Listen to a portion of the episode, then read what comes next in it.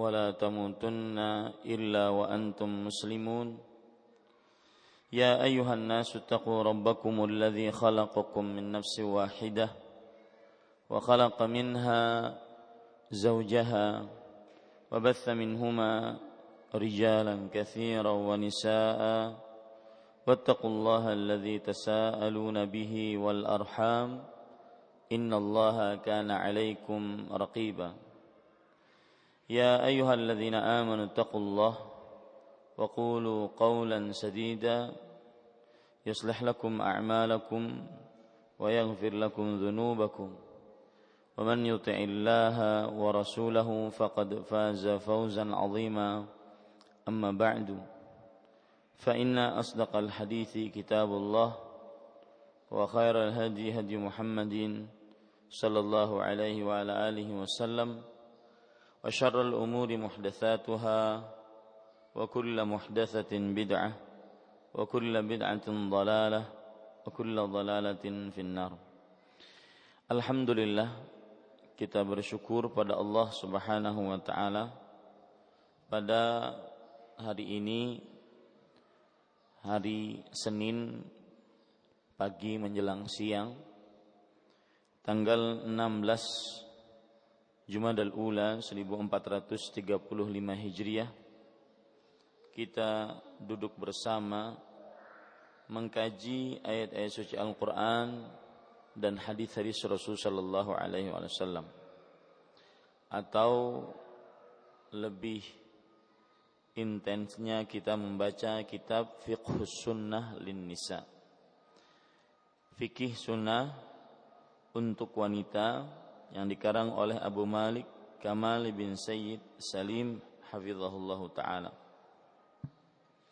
Salawat dan salam semoga selalu Allah berikan kepada Nabi kita Muhammad sallallahu alaihi wa ala alihi wasallam, pada keluarga beliau, para sahabat, serta orang-orang yang mengikuti beliau sampai hari kiamat kelak. Dengan nama-nama Allah yang husna dan sifat-sifat yang ulia, saya berdoa, Allahumma inna nas'aluka ilman nafi'an wa rizqan tayyiban wa amalan mutaqabbala. Wahai Allah, sungguhnya kami mohon kepada Engkau ilmu yang bermanfaat, rezeki yang baik, dan amal yang diterima. Allahumma amin. Ibu-ibu, saudari-saudari yang dimuliakan oleh Allah Subhanahu wa taala, melanjutkan kajian kita masih di dalam bab makanan dan minuman. Pada pertemuan ini kita membahas tentang al-udhiyah, yaitu binatang kurban. Di sini disebutkan udhiyah adalah pada halaman empat ratus sepuluh, binatang ternak yang disembelih pada hari raya Idul Adha atau hari raya kurban dan hari-hari tasyrik, sebagai bentuk ibadah kepada Allah Subhanahu wa taala. Dan hewan yang dikurban ini dikurbankan ini hanya unta, sapi, atau kambing. Para ikhwan yang dirahmati oleh Allah Subhanahu wa taala, udhiyah disebutkan di sini adalah binatang ternak. Tetapi tidak semua binatang ternak. Tapi yang dikategorikan sebagai al-an'am saja. Al-an'am yaitu unta, sapi, dan kambing saja. Dan di sini disebutkan yang disembelih pada hari raya Idul Adha dan hari-hari tasyrik. Hari raya Idul Adha itu adalah tanggal sepuluh bulan Zulhijjah.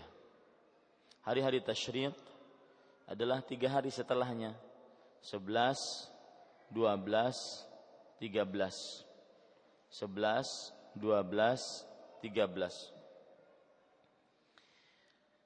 Dan hari-hari tasyrik berhenti dengan terbenamnya matahari.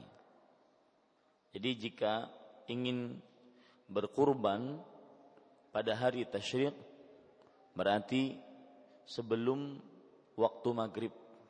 Itu waktu yang paling akhir. Sebelum waktu maghrib itu adalah waktu yang paling akhir. Kemudian para ikhwan yang dirahmati oleh Allah Subhanahu wa taala, dan di sini disebutkan, dan hewan yang dikorbankan ini hanya unta, sapi dan kambing. Menunjukkan bahwasanya selain unta, sapi dan kambing tidak sah untuk dikurbankan. Karena ini adalah ibadah yang sudah ditentukan jenisnya. Dan salah satu hal yang merupakan syarat sehingga ibadah tersebut sesuai dengan petunjuk Rasulullah sallallahu alaihi wasallam adalah ketika ibadah tersebut jenisnya sesuai dengan apa yang ditentukan oleh Rasulullah sallallahu alaihi wasallam. Kemudian meskipun kadang-kadang ada hewan yang lebih mahal ataupun lebih bagus dagingnya dari unta, kambing dan sapi, maka tetap tidak diperbolehkan untuk dikurbankan. Misalkan orang mempunyai Bebek Bebek seribu, ini tidak boleh di, dikurbankan dalam rangka berkurban pada hari yang sudah ditentukan, yaitu hari Idul Adha dan hari Hari Tasyrik. Kita lanjutkan hukum menyembelih kurban. Di sini kemudian Syekh Abu Kamal Sayyid bin eh, Abu Malik Kamal bin Sayyid As-Salim hafizahullah taala menyebutkan hukum menyembelih kurban. Maksud hukum di sini, apakah hukumnya? Apakah dia wajib? Apakah dia sunnah ataukah dia makruh? Coba perhatikan. Jumhur, yaitu mayoritas ulama, berpendapat bahwa menyembelih kurban ini mustahab, yang artinya sunnah, dalam rangka meneladani Nabi Muhammad sallallahu alaihi wasallam. Di sini Syekh Abu Malik Kamal Salim hafizahullah taala menyebutkan tentang hukum dari mayoritas para ulama, yaitu mereka menyatakan hukumnya adalah sunnah, yaitu mustahab, yang berarti dia adalah perintah yang diperintahkan oleh Allah, akan tetapi tidak ditekankan, tidak diwajibkan, yang bernilai apabila dikerjakan mendapatkan pahala dan ditinggalkan tidak berdosa. Ini sebagaimana yang disebutkan juga di dalam kitab Al-Mughni yang ditulis oleh Imam Ibnu Qudamah. Untuk lebih luas, saya ingin menjelaskan terjadinya perbedaan pendapat di antara para ulama tentang hukum menyembelih hewan kurban. Yang jelas, hukum menyembelih hewan kurban ini disyariatkan, itu sudah pasti disyariatkan oleh Islam berdasarkan Al-Quran, hadis Nabi dan ijma'. Cuma apa hukumnya dari sisi tingkatan hukum tersebut? Apakah dia sunnah Nabi yang dalam artian dianjurkan? Apakah dia wajib dalam artian perintah yang sangat ditekankan, yang bernilai apabila ditinggalkan maka berdosa? Coba kita perhatikan sekarang. Silahkan dicatat perbedaan pendapat di antara para ulama dalam hukum berkurban. Pendapat yang pertama yaitu sunnah, artinya dianjurkan. Dan definisi sunnah di sini adalah sebuah perintah yang diperintahkan oleh Allah tetapi tidak ditekankan, yang bernilai apabila dikerjakan mendapat pahala dan tinggalkan tidak berdosa. Ini pendapat pertama. Pendapat yang kedua yaitu wajib. Wajib artinya perintah yang diperintahkan oleh Allah dan sangat ditekankan dan diharuskan, yang bernilai apabila ditinggalkan berdosa dan Ditinggal, eh, dikerjakan berpahala dan ditinggalkan berdosa. Para ikhwan yang dirahmati oleh Allah, ibu-ibu, saudari-saudari yang dimuliakan oleh Allah Subhanahu wa taala, para ulama dari mulai para sahabat yang berpendapat bahwa hukum berkurban adalah sunnah, di antaranya Abu Bakar As-Siddiq, Umar bin Khattab, Abu Mas'ud Al-Badri radhiyallahu anhum. Kemudian dari kalangan tabi'i Suwaid ibn Uqbah, Sa'id ibn al-Musayyab, Alqamah, Al-Aswad, kemudian Atha, kemudian turun lagi Imam Asy-Syafi'i, Ishaq bin Rahuya, Abu Thawr, Ibn al-Munzir, Rabi'ah Afwan, Abu Thawr, Ibnul Munzir, sampai situ saja. Jadi itulah ulama-ulama yang berpendapat bahwasanya hukum berkurban adalah sunnah.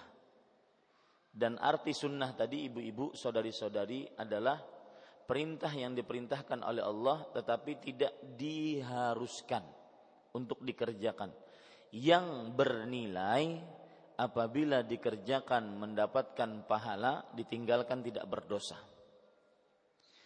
Adapun yang mengatakan wajib yaitu Rabi'ah, Imam Malik, Sufyan bin Masruq Al-Thawri, Al-Auza'i, Al-Auza'i, Al-Laits bin Sa'ad, Abu Hanifah. Ini yang mengatakan wajib. Ya, ini yang mengatakan wajib. Nah, itu pendapat-pendapat ulama yang mengatakan wajib. Kita baca lagi di buku kita, diriwayatkan dari Anas bin Malik radhiyallahu anhu bahwa dia berkata, "Dhahan Nabiy sallallahu alaihi wa ala alihi wasallam bikabshaini amlahaini." Rasulullah sallallahu alaihi wasallam berkurban dengan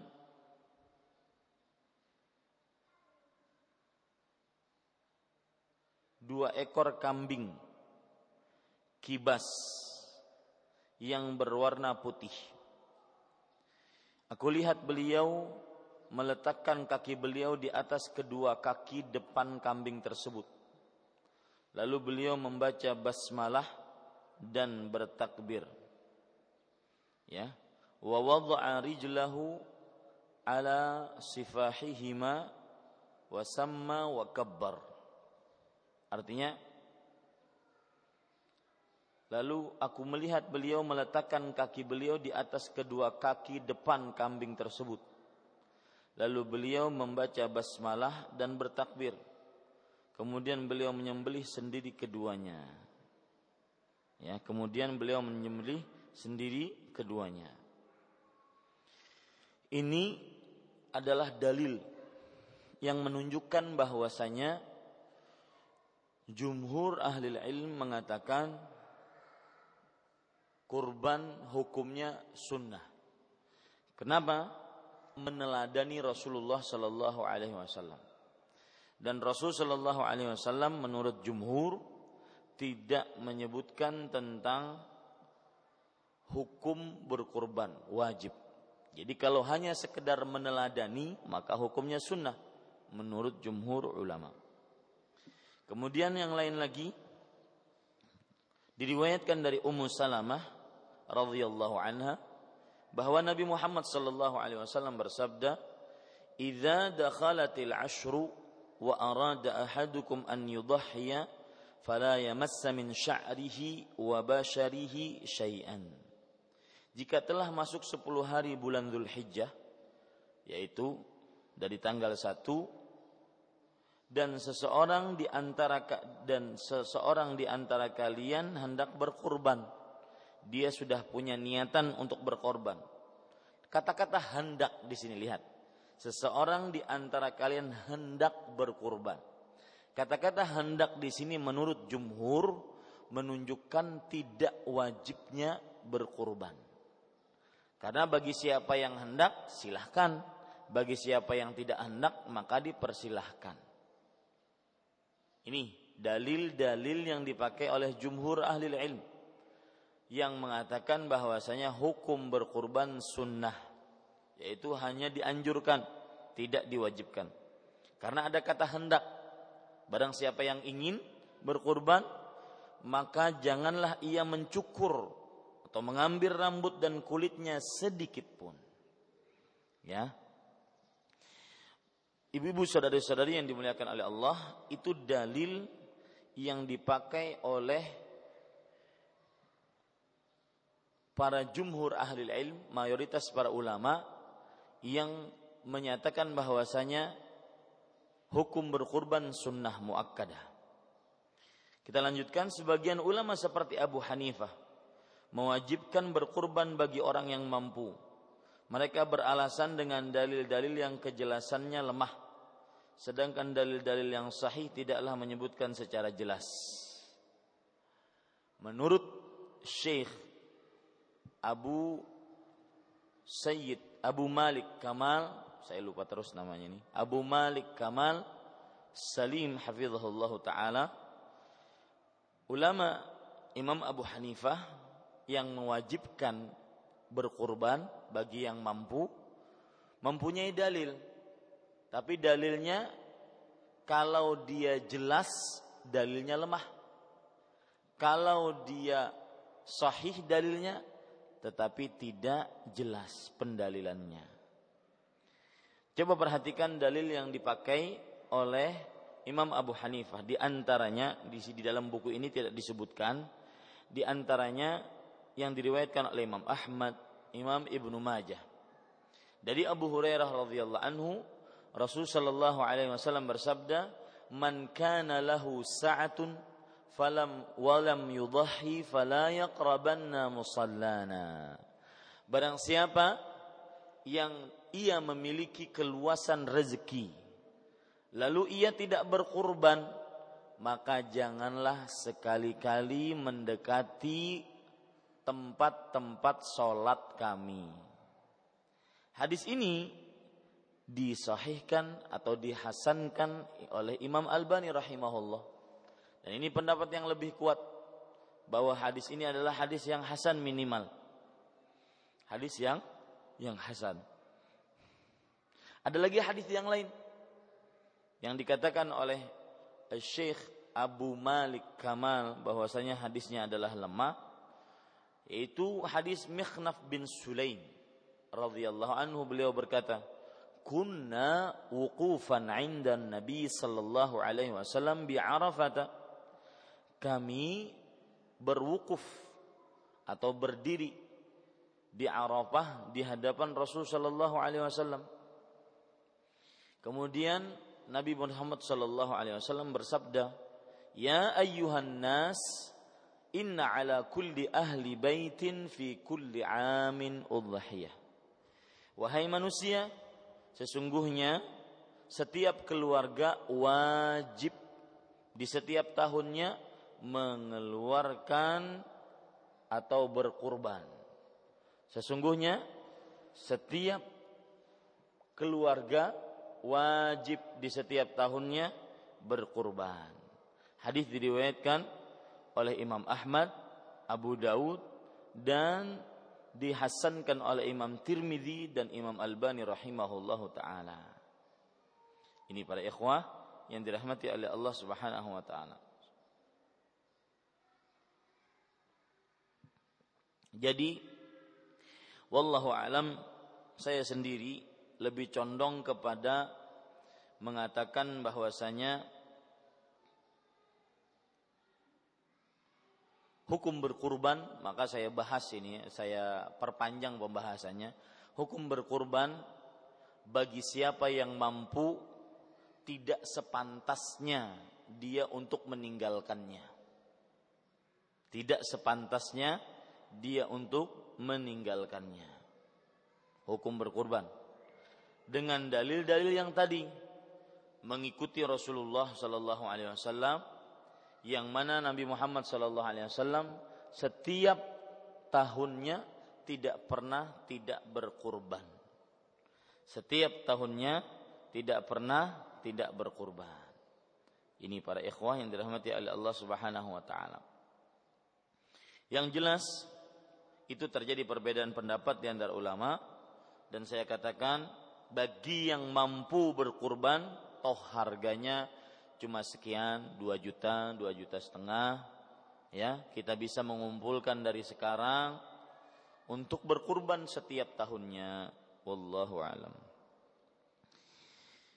Ibnu Hazm berkata, tidak disebutkan dari seorang pun di antara para sahabat yang mengatakan bahwa berkurban adalah wajib.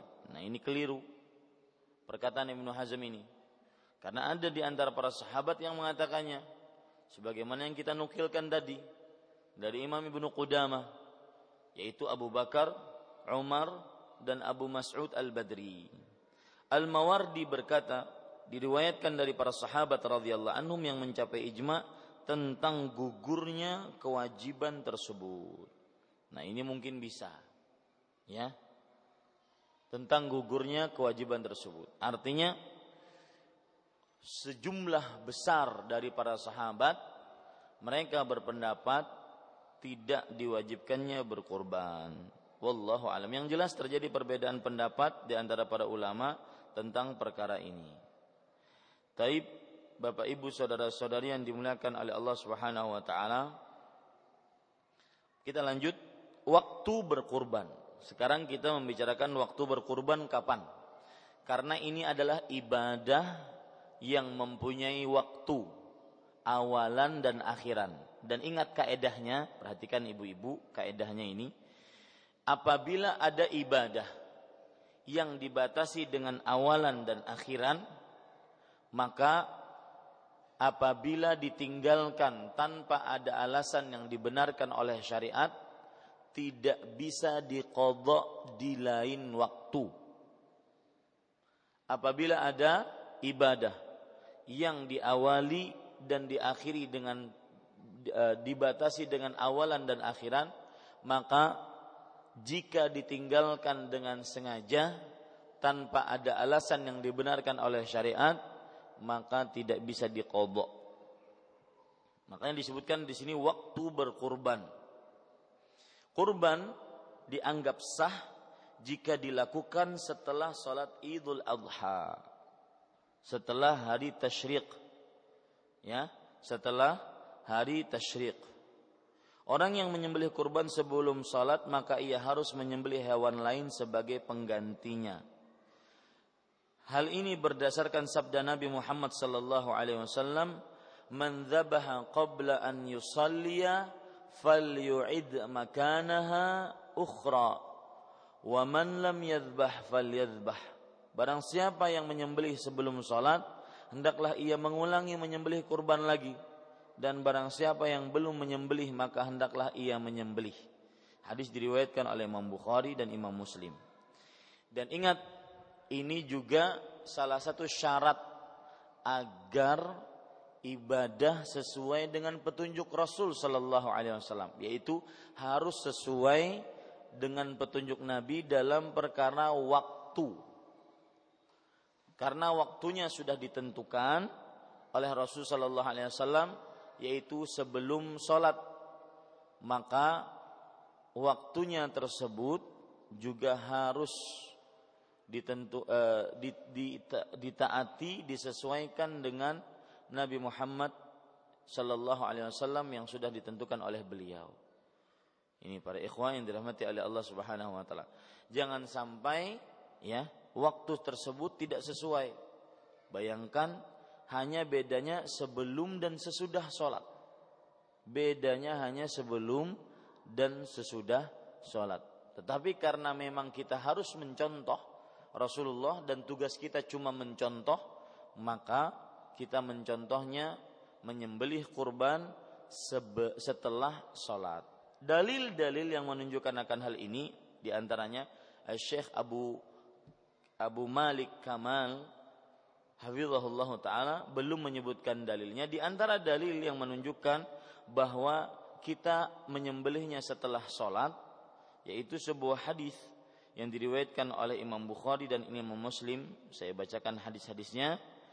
Hadis dari Al-Bara' bin Azib radhiyallahu anhu. Beliau berkata, "Qala an-nabiy sallallahu alaihi wasallam." Nabi Muhammad sallallahu alaihi wasallam bersabda, "Inna awwala ma nabda'u bihi fi yaumina hadza an nusalliya thumma narji'a fananhara." Lihat, sesungguhnya yang kita mulai pertama kali pada hari kita ini yaitu hari Idul Adha, kita sholat dulu, kemudian kita pulang, lalu kita menyembelih. Man fa'alahu faqad asaba sunnatana. Lihat, barang siapa yang mengerjakannya maka sungguh dia telah sesuai dengan sunnah kami, yaitu ajaran kami. Sunnah di sini artinya ajaran kami. Wa man dzabaha qablu fa inna ma huwa lahmun qaddamahu li ahli laisa minan nusuki fi syai. Barang siapa yang menyembelih sebelum salat maka itu hanya sembelihan daging biasa yang dia persembahkan untuk keluarganya, bukan kurban sama sekali. Faqama Abu Burdah bin Niyar wa qad dzabaha. Lalu bangunlah seorang sahabat yang bernama Abu Burdah bin Niyar. Dan beliau sudah menyembelih sebelum sholat. Kata beliau, "Inna indi jadza'ah." Wahai Rasulullah, sesungguhnya aku memiliki kambing. Artinya, kambing yang aku sudah sembelih sebelum sholat itu aku ganti dengan kambing yang lain. Faqala, lalu Nabi Muhammad sallallahu alaihi wasallam bersabda, "Walan tajzi an ahadin ba'daka." Maka tidak pantas seseorang mengerjakan selain engkau. Artinya, wahai Abu Burdah bin Niyar, jangan ada lagi orang yang menyembelih kurban sebelum sholat kemudian nanti dia menggantinya. Itu tidak ada yang mengganti kecuali engkau. Ya, tidak ada yang mengganti kecuali engkau. Akan tetapi di sana ada sunnah Rasul sallallahu alaihi wasallam sebagaimana disebutkan dalam hadis di dalam kitab kita ini di halaman empat ratus sebelas, barang siapa yang menyembelih sebelum salat maka dia harus menyembelih hewan lain. Ya, tentunya sembelihannya setelah selesai sholat dan masih pada tahun itu juga. Itu dia harus mencari kambing lain lagi, kemudian dia sembelih pada hari-hari tasyrik atau hari Idul Adha. Ini para ikhwah yang dirahmati oleh Allah Subhanahu wa ta'ala. Jadi waktu menyembelih itu disyariatkan setelah selesai sholat Idul Adha. Kapan, jam berapa Ustaz? Enggak ada batasan. Yang penting selesai salat Idul Adha. Nah, jadi permasalahan sekarang, kalau seandainya ibu-ibu saudari-saudari berkurban bukan di Banjar atau di Banjarbaru atau bukan di Martapura, tapi berkurban di ujung Banjar, Tanjung, karena di sana mungkin lebih membutuhkan, misalkan. Nah, para ikhwan yang dirahmati oleh Allah Subhanahu wa taala, bagaimana kita mengetahuinya? Apakah kita uh, menyembelih hewannya tersebut selesai sholat di sini atau selesai sholat di Tanjung? Maka jawabannya selesai sholat Idul Adha yang ada di Tanjung, di mana hewan tersebut disembelih. Yang jelas kita sudah ketahui bahwasanya salah satu sunnah Rasul, ajaran Rasulullah, menyembelih kurban setelah sholat Id, dan tidak sah disembelih sebelum sholat Id.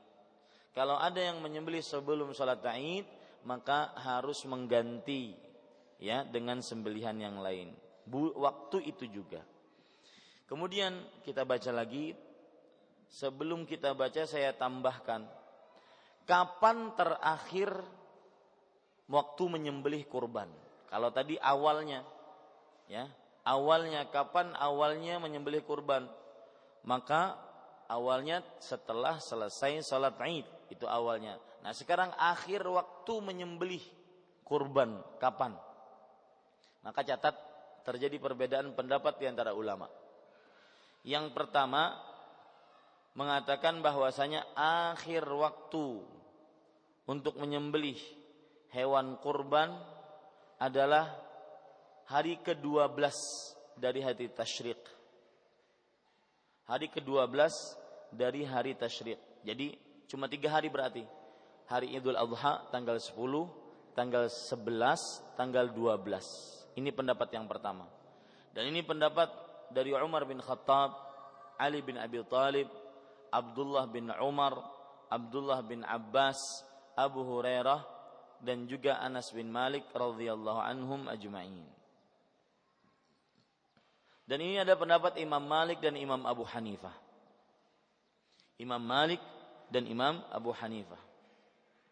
Dan para ikhwan yang dirahmati oleh Allah Subhanahu wa taala, pendapat yang kedua menyatakan akhir waktu menyembelih kurban adalah hari terakhir dari hari tasyrik.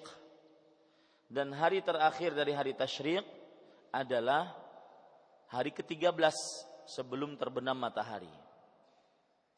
Dan ini pendapat Imam Syafi'i, pendapat Atha ibnu Rabah, dan juga Al-Hasan Al-Basri rahimahullahu ta'ala. Berdasarkan sebuah hadis, kullu ayyamit tasyriq dzabhun, setiap hari tasyriq maka itu adalah waktu untuk menyembelih. Wallahu alam, para ikhwah sekalian dirahmati oleh Allah, pendapat yang lebih kuat adalah pendapat yang kedua, yang menyatakan bahwasanya hari-hari hari-hari penyembelihan adalah hari raya Idul Adha sebelas, dua belas dan tiga belas, dan hari terakhir pada hari ke tiga belas sebelum terbenam matahari. Ini para ikhwan yang dirahmati oleh Allah Subhanahu wa taala. Kemudian tempat menyembelih hewan kurban. Disunahkan menyembelih kurban di musalla. Musalla jangan dipahami langgar, ya, tanah lapang tempat dilaksanakannya sholat. Jadi di mana sholat Idul Adha, disitulah disembelih hewan kurban. Khususnya bagi imam agar diketahui oleh umat bahwa kurban telah dibolehkan, ya. Khususnya bagi imam untuk menyembelih hewan kurban di musalla. Jadi setelah selesai sholat, kemudian setelah itu baru menyembelih. Dan di lapangan yang sama. Diriwayatkan dari Ibnu Umar radhiyallahu anhuma bahwa ia berkata, Rasulullah sallallahu alaihi wasallam biasa menyembelih kurban di musalla. Hadis diriwayatkan oleh Imam Bukhari. Meski demikian, penyembelihan kurban boleh dilakukan di mana saja. Ini hanya anjuran, ya, hanya anjuran bahwasanya penyembelihan kurban hendaknya dilakukan di mana? Di musalla, yaitu di tempat di mana salat dilakukan. Akan tetapi itu sebatas anjuran. Kalaupun di mana saja silahkan, di dekat mana saja silahkan. Kemudian disyariatkan menyembelih kurban bagi wanita dan seorang lelaki berkurban untuk istrinya. Artinya boleh bagi laki-laki ataupun perempuan untuk menyembelih kurban, tidak mengapa, ya, tidak mengapa seorang lelaki atau perempuan menyembelih kurban. Dalam hadis Aisyah radhiyallahu anha disebutkan, ketika kami berada di Mina, aku diberi daging sapi. Lalu aku berkata, apa ini? Mereka menjawab, Rasul sallallahu alaihi wasallam menyembelih kurban untuk istri-istrinya, untuk istri-istri beliau. Ini hadis diriwayatkan oleh Imam Bukhari dan selainnya sebagaimana telah disebutkan dalam bab haji. Jadi maksud penulis Abu Malik Kamal Sayyid Salim hafizahullah ta'ala, disyariatkan menyembelih kurban bagi wanita. Itu maksudnya adalah, tadi berarti saya salah paham ya. Disyariatkan menyembelih kurban bagi wanita itu maksudnya seorang suami diperbolehkan untuk menyembelih kurban dan atas nama istri-istrinya, itu loh maksudnya, ya, atas nama istri-istrinya. Ini para ikhwan yang dirahmati oleh Allah Subhanahu wa taala. Sebagaimana disebutkan di sini, Rasul sallallahu alaihi wasallam menyembelih kurban sapi untuk istri-istri beliau, ya, untuk istri-istri beliau. Jadi Rasulullah sallallahu alaihi wasallam menyembelih ini atas nama istri-istri beliau. Wallahu alam. Itu yang saya pahami ya. Taib. Dan seorang lelaki berkurban untuk istrinya. Nah, disebutkan di sini, dan seseorang lelaki berkurban untuk istrinya, diperbolehkan seperti itu. Ya. Hal-hal yang dimakruhkan bagi orang yang hendak berkurban.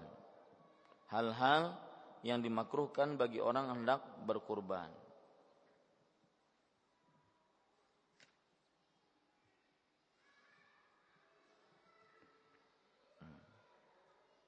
Sebelum masuk hal-hal yang dimakruhkan untuk berkurban, saya ingin menyebutkan syarat-syarat berkurban dulu, karena tidak disebutkan di sini oleh Syekh Abu Malik Kamal Sayyid hafizahullah ta'ala.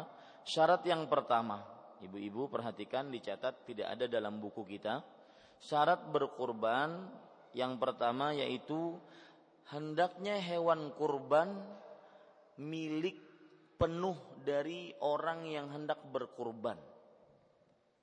Jadi jangan sapi orang diambil, dikurbankan, ini kurban koyar, tidak boleh.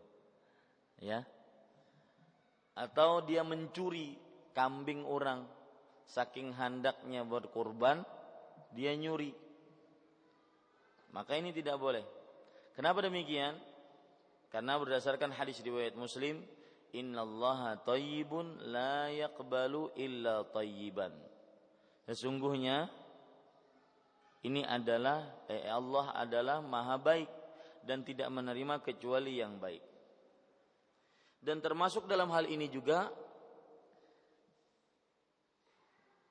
budak tidak diperbolehkan untuk berkurban kalau dia memiliki kambing, karena budak sendiri itu adalah harta. Jadi kurban, hewan kurban yang dia miliki itu he, uh, milik dia sempurna. Kalau budak, dia sendiri adalah harta, maka apa yang dimiliki, seluruh apa yang dimiliki oleh budak adalah milik majikannya. Nah, berarti budak tidak berkurban. Wallahu alam. Syarat yang kedua,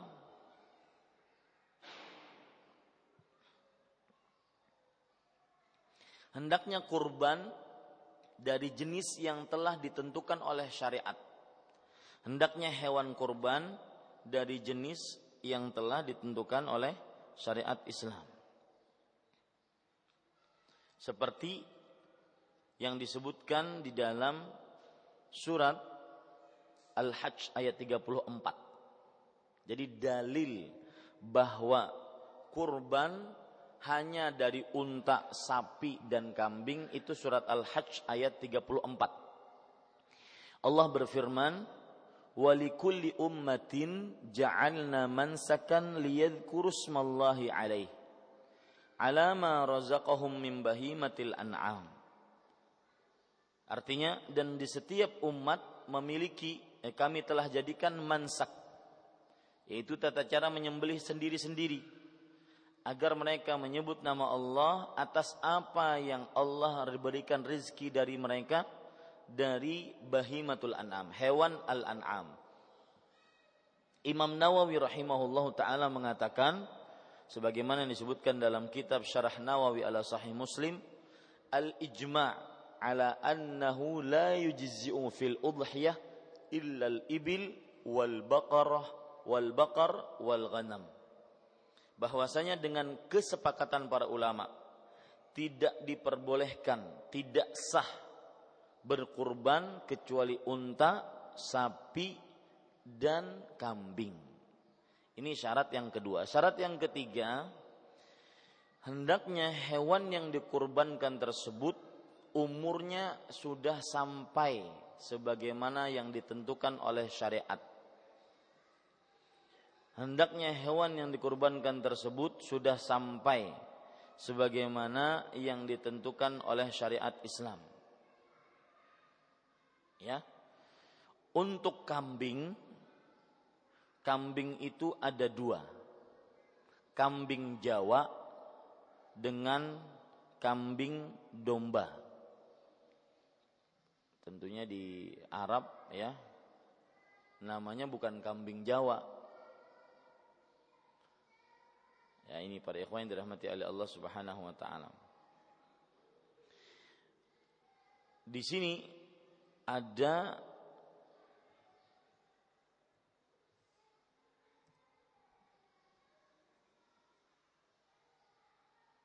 ya, saya ingin memperlihatkan apa yang disebut dengan adha'an.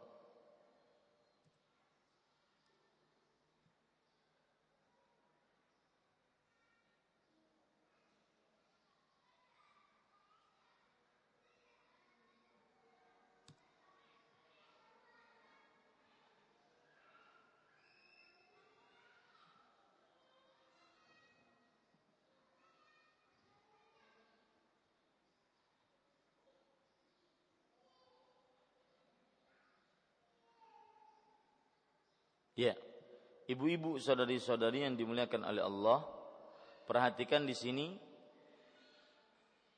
syarat yang ketiga, yaitu kurban, hewan kurban harus mencapai umur yang sudah ditentukan oleh syariat Islam.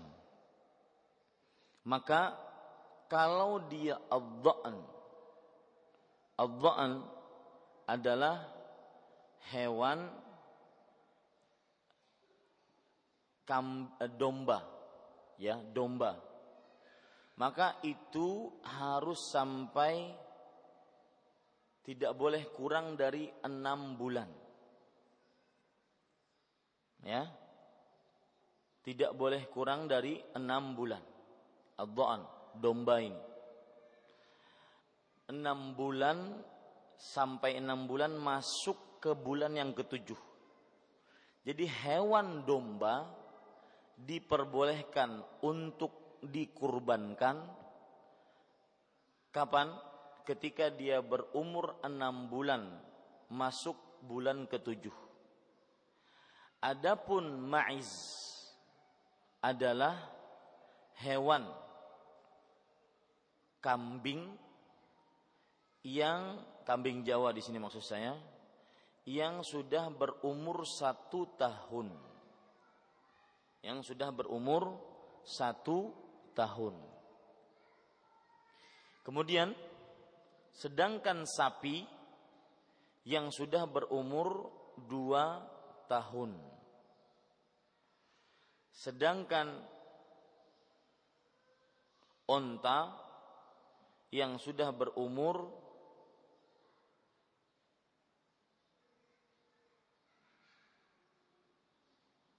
sebentar.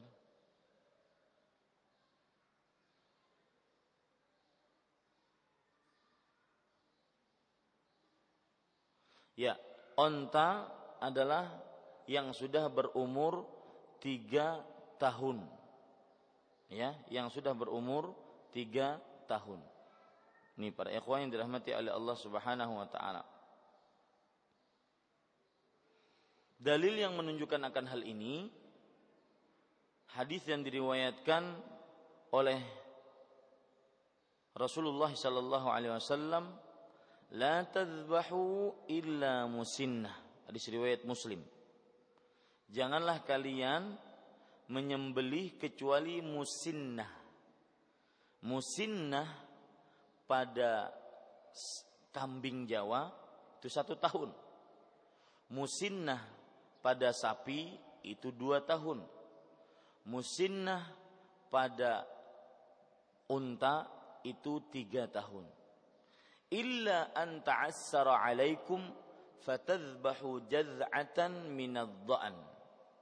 Kecuali sulit bagi kalian untuk mendapatkan hewan musinnah, maka boleh kalian menyembelih domba yang berumur dari enam enam bulan masuk ke bulan ketujuh, enam bulan masuk ke umur ketujuh. Ini para ikhwan yang dirahmati oleh Allah Subhanahu wa ta'ala. Ini syarat yang ketiga. Mudah-mudahan bisa dipahami ya.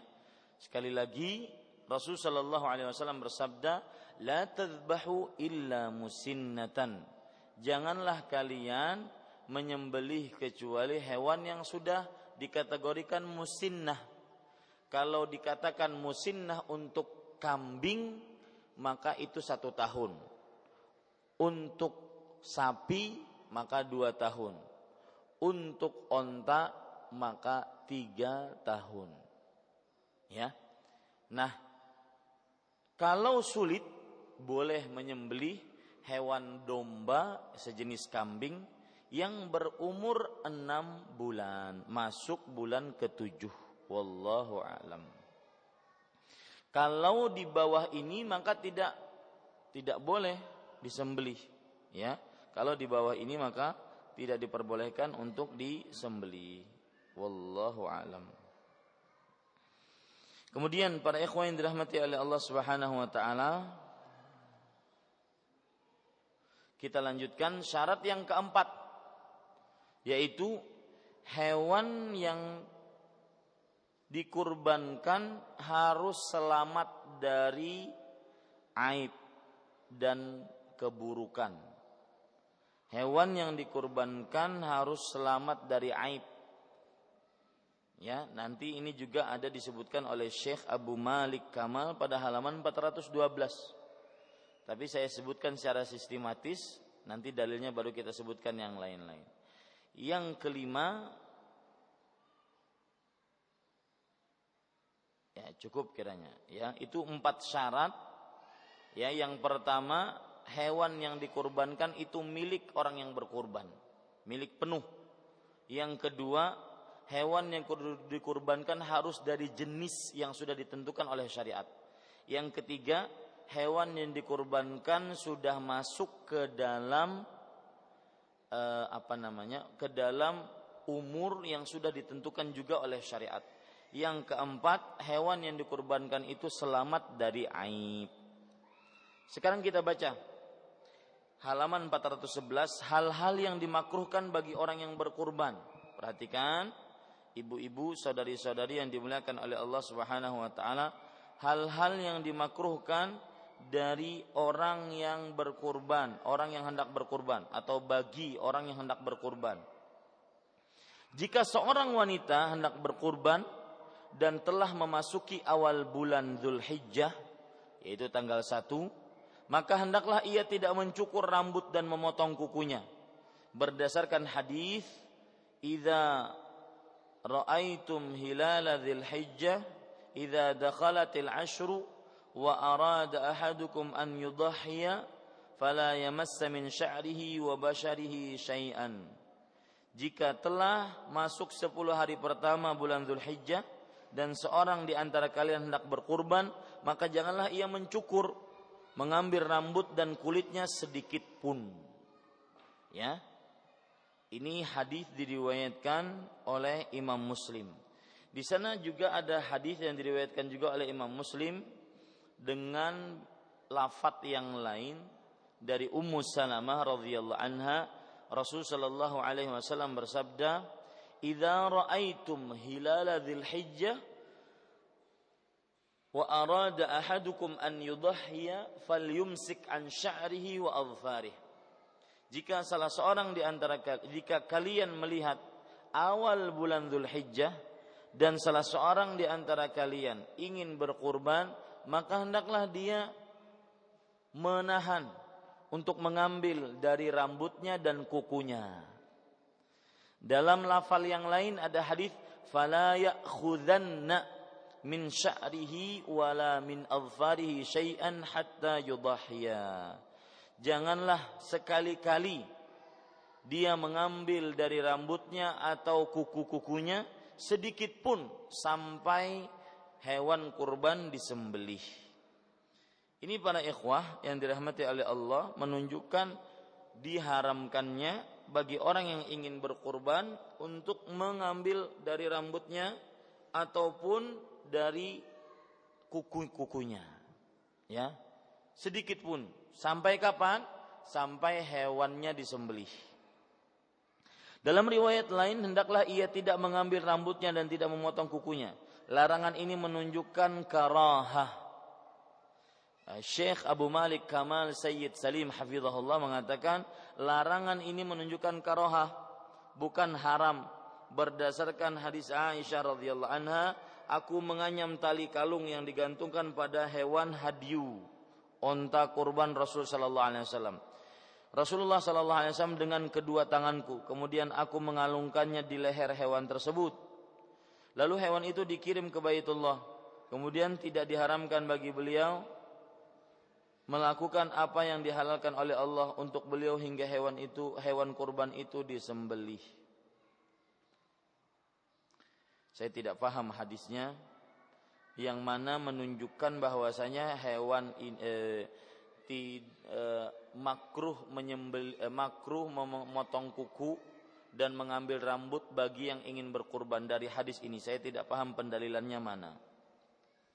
Yang jelas ibu-ibu saudari-saudari, di sana ada larangan dari Rasulullah, dan asal hukum larangan pengharaman, dan ini saya lebih condong kepada hal itu.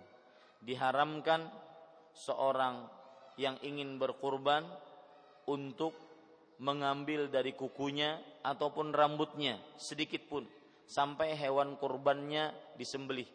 Dari mulai kapan pelarangannya? Dari mulai awal bulan Zulhijjah. Dari mulai awal bulan Zulhijjah sampai hewannya disembelih. Ya, dan sekali lagi ini adalah larangan. Larangan asal hukumnya adalah pengharaman. Larangan asal hukumnya adalah apa? Pengharaman. Dan selama tidak ada dalil yang menunjukkan bahwasanya di, e, diturunkan menjadi makruh, saya tidak berani berpendapat bahwasanya itu diturunkan menjadi menjadi makruh. Wallahu a'lam. Kemudian halaman ke empat ratus dua belas. Seekor kambing cukup bagi seseorang beserta keluarganya. Ini satu kambing satu keluarga maksudnya. Ya. Jadi tidak perlu bapak tahun ini berkurban sang bapak, sang suami.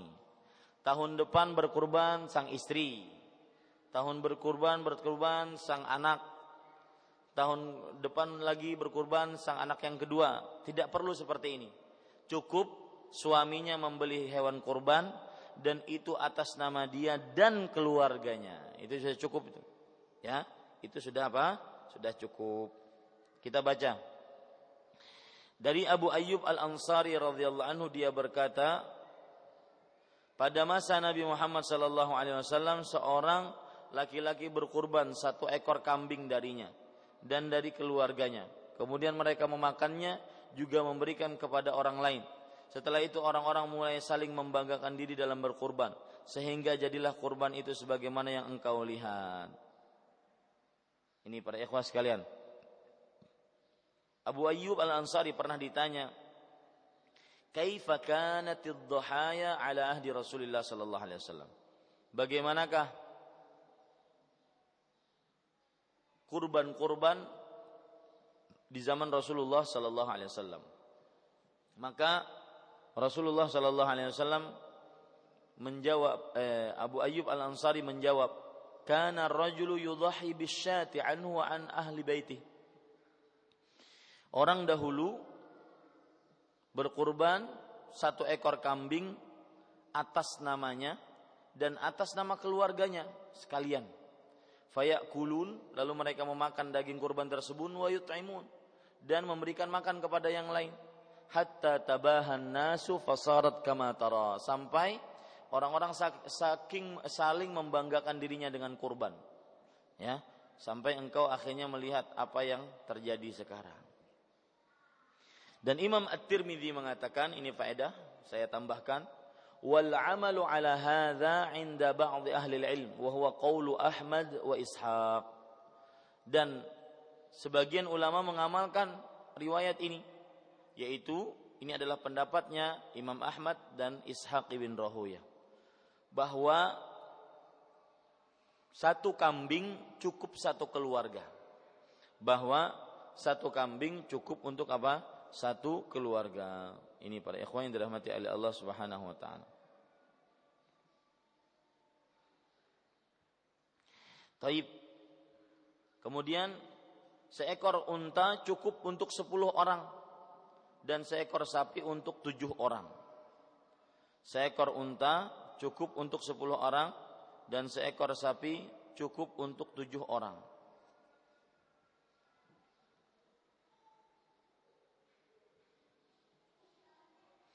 Bapak Ibu saudara-saudari, apa maksudnya di sini? Seperti yang kita bicarakan tadi, bahwa onta eh, kambing cukup untuk satu orang beserta keluarganya. Sedangkan onta cukup untuk sepuluh orang dan sapi cukup untuk tujuh orang. Maksudnya adalah yang membelinya, yang membayarnya. Kalau onta sepuluh orang yang membayarnya. Kalau sapi, ya, maka yang membayarnya adalah tujuh orang. Jadi sekali lagi, yang membayarnya adalah yang dimaksudkan dalam hadis ini, yang membayarnya, ya, yang membeli onta atau sapi tersebut. Dalil yang menunjukkan akan hal ini adalah hadis diriwayatkan dari Abdullah bin Abbas radhiyallahu anhuma, dia berkata, "Naharna ma'a Rasulillah sallallahu alaihi wa ala alihi wasallam." Eh, kharajna ma'a Rasulillah sallallahu alaihi wasallam muhillina bil hajj. فأمرنا رسول الله صلى الله عليه وسلم أن نشترك في الإبل والبقر كل سبعة منا في بدنه كل سبعة منا في بدنه. Artinya, kami pernah menyertai Rasul sallallahu alaihi wasallam dalam sebuah perjalanan, lalu tiba-tiba tibalah hari raya Idul Adha, kemudian kami pun menyembelih seekor unta untuk sepuluh orang dan seekor sapi untuk tujuh orang.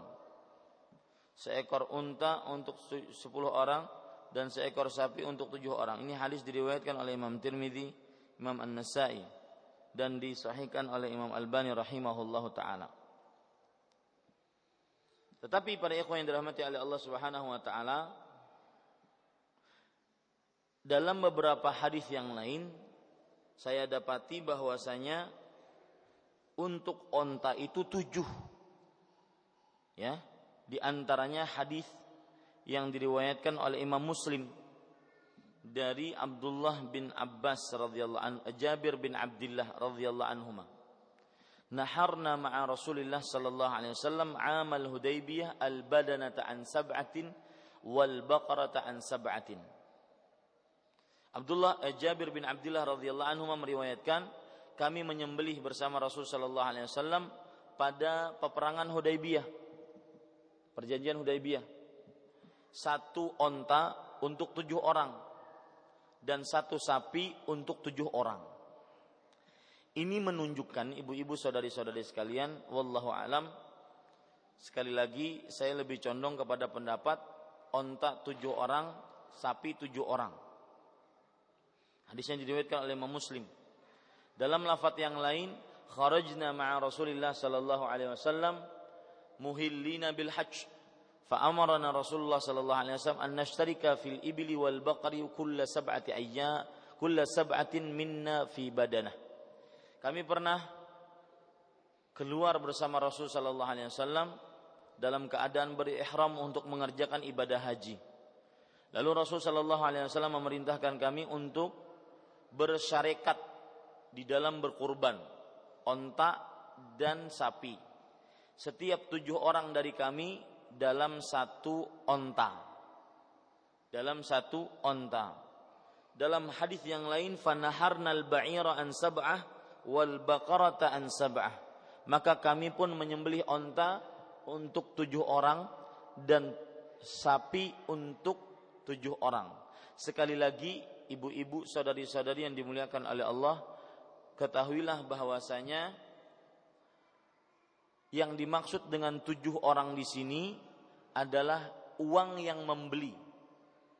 Jadi tujuh orang di sini adalah kumpulan dari uang-uang bertujuh. Sedangkan setiap dari tujuh ini bisa meniatkan dalam dirinya dia berkurban untuk dia dan keluarganya. Untuk dia dan dan keluarganya. Ini ibu-ibu, saudari-saudari yang dimuliakan oleh Allah. Jadi yang dimaksudkan sapi tujuh orang, dan Syekh lebih condong kepada pendapat onta sepuluh orang, itu maksudnya adalah sapi uangnya yang membeli sebanyak, sebanyak eh, dari orang orang sebanyak tujuh orang, dan onta uang yang digunakan untuk membeli onta dari kumpulan orang-orang sebanyak sepuluh. Nah, di sini terletak salahnya orang yang berkurban dengan jamaah. Seperti sekolahan berkurban. Ya, kalau ada anak-anak kita dimintai untuk berkurban, maka ibu-ibu, saudari-saudari, itu sebenarnya keliru. Karena nanti hewan kurban sapi misalkan itu atas ratusan orang murid duitnya, karena setiap orang mungkin nyumbang seribu, seribu lima ratus, lima ribu, sepuluh ribu, ya. Ini berarti nanti satu sapi dua ratus orang. Nah, ini tidak benar, ya. Ini tidak benar. Maka kalau ingin berkurban, kalau sapi tujuh orang, duitnya dari tujuh orang. Kalau kambing, duitnya dari tujuh orang juga. Eh, afwan, dari satu orang. Kalau onta, nah terjadi perbedaan pendapat. Saya lebih condong kepada pendapat onta tujuh orang juga duitnya. Sedangkan Syekh Abu Malik Kamal Sayyid Salim hafizahullah ta'ala mengatakan bahwasanya onta duitnya dari sepuluh orang. Dan Imam Ibnu Baz rahimahullah mengatakan bahwa onta itu dari tujuh orang duitnya. Onta dari tujuh orang duitnya. Ini ibu-ibu, saudari-saudari yang dimuliakan oleh Allah Subhanahu wa ta'ala. Faidah. Seekor unta atau sapi yang disembelih untuk tujuh orang tersebut tidak disyaratkan berasal dari satu keluarga. Karena para sahabat yang berkurban bersama tersebut berasal dari kabilah yang berbeda-beda. Misalkan satu sapi itu tidak mesti harus dari tujuh orang itu harus satu keluarga, tidak mesti. Bisa keluarganya si fulan, keluarganya si fulan, keluarganya si fulan dikumpulkan bertujuh, ya, bertujuh, maka kemudian belikan sapi. Begitu. Semua orang yang berkurban bersama tersebut tidak disyaratkan berniat melakukan kurban secara bersama. Seandainya sebagian di antara mereka hanya ingin membeli dagingnya saja dan tidak ingin berkurban, maka hal ini boleh. Demikian menurut pendapat jumhur, karena bagian setiap orang diperhitungkan berdasarkan niatnya masing-masing, bukan niat orang lain. Apa maksudnya di sini, ibu-ibu, saudari-saudari yang dimuliakan oleh Allah Subhanahu wa taala? Maksudnya adalah yang berkurban secara bersama-sama tadi, satu sapi tujuh orang, satu onta tujuh orang, maka itu sesuai dengan niatnya masing-masing. Sesuai dengan niatnya masing-masing. Wallahu a'lam.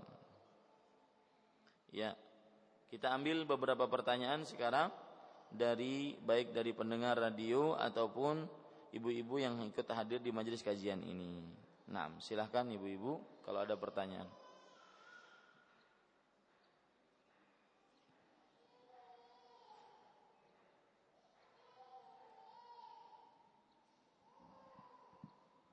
Nah, silakan.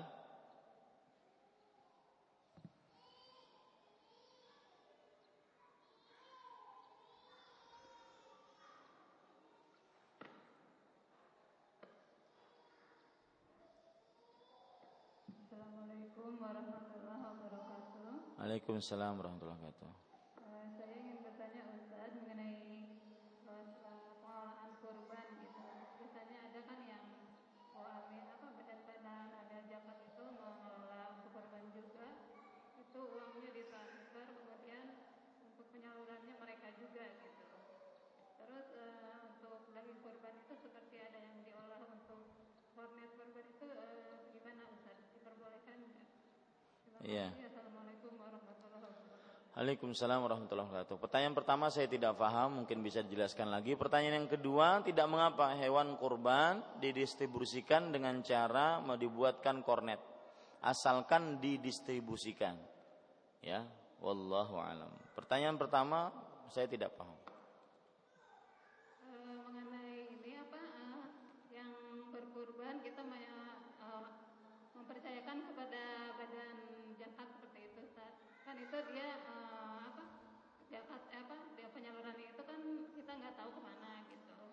Hmm. Boleh atau tidak? Selama uh, zakat badan amil zakat tersebut amanah dan ibu merasa amanah dengan badan zakat tersebut, maka tidak mengapa ya kita menyalurkan kepada orang yang mempunyai uh, data-data orang yang berhak untuk mendapatkan daging kurban. Adapun ketidaktahuan kita bukan syarat kita harus tahu ya si fulan e, amil zakat tersebut memberikan kemana memberikan kemana asalkan dia memang amanah dan ada pekerjaannya memang seperti itu maka tidak mengapa. Intinya mewakilkan pemberian mewakilkan pem, pembagian daging kurban kepada amil zakat tidak mengapa selama kita kita tahu dia amanah. Adapun kalau sudah ada e, bukti dia tidak amanah dan tidak dibagikan, akan tetapi di, diperjualbelikan, maka ini tidak diperbolehkan. Wallahu a'lam. Nah, silakan. Ya ini ada pertanyaan sebentar saya carikan. Ayo silakan ibu-ibu kalau ada pertanyaan.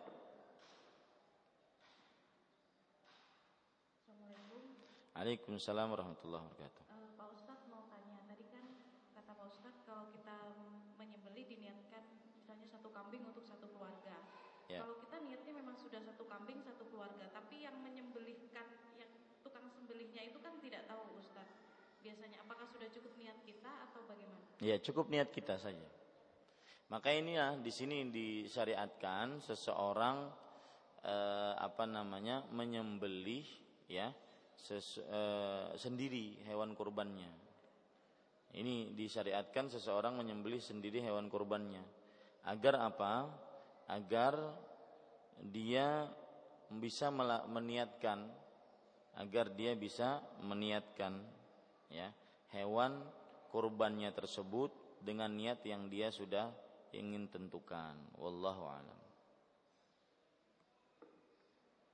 Assalamualaikum. Waalaikumsalam warahmatullahi wabarakatuh. Pertanyaan saya, bagaimana orang yang sudah meninggal dikurbankan? Ya, bagus pertanyaannya.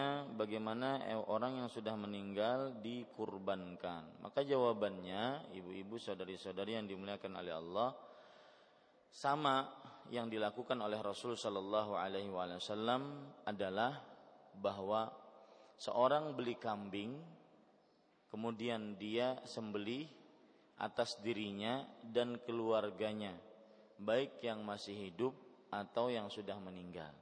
Sebenarnya cukup seperti itu, Bu. Tidak perlu ibu beli kambing untuk ibu sekeluarga. Nanti belikan kambing untuk bapak yang sudah meninggal. Tidak perlu. Cukup ibu beli kambing untuk ibu dan sekeluarga, baik yang masih hidup ataupun yang sudah meninggal. Tinggal kita memper, apa, meniatkan saja di dalam hati kita. Dalil yang menunjukkan akan hal ini adalah Rasul sallallahu alaihi wasallam, ya, ketika beliau berkurban, beliau mengatakan Allahumma hadza anni wa an ahli baiti. Ya Allah, ini adalah kurban atasku dan atas keluargaku.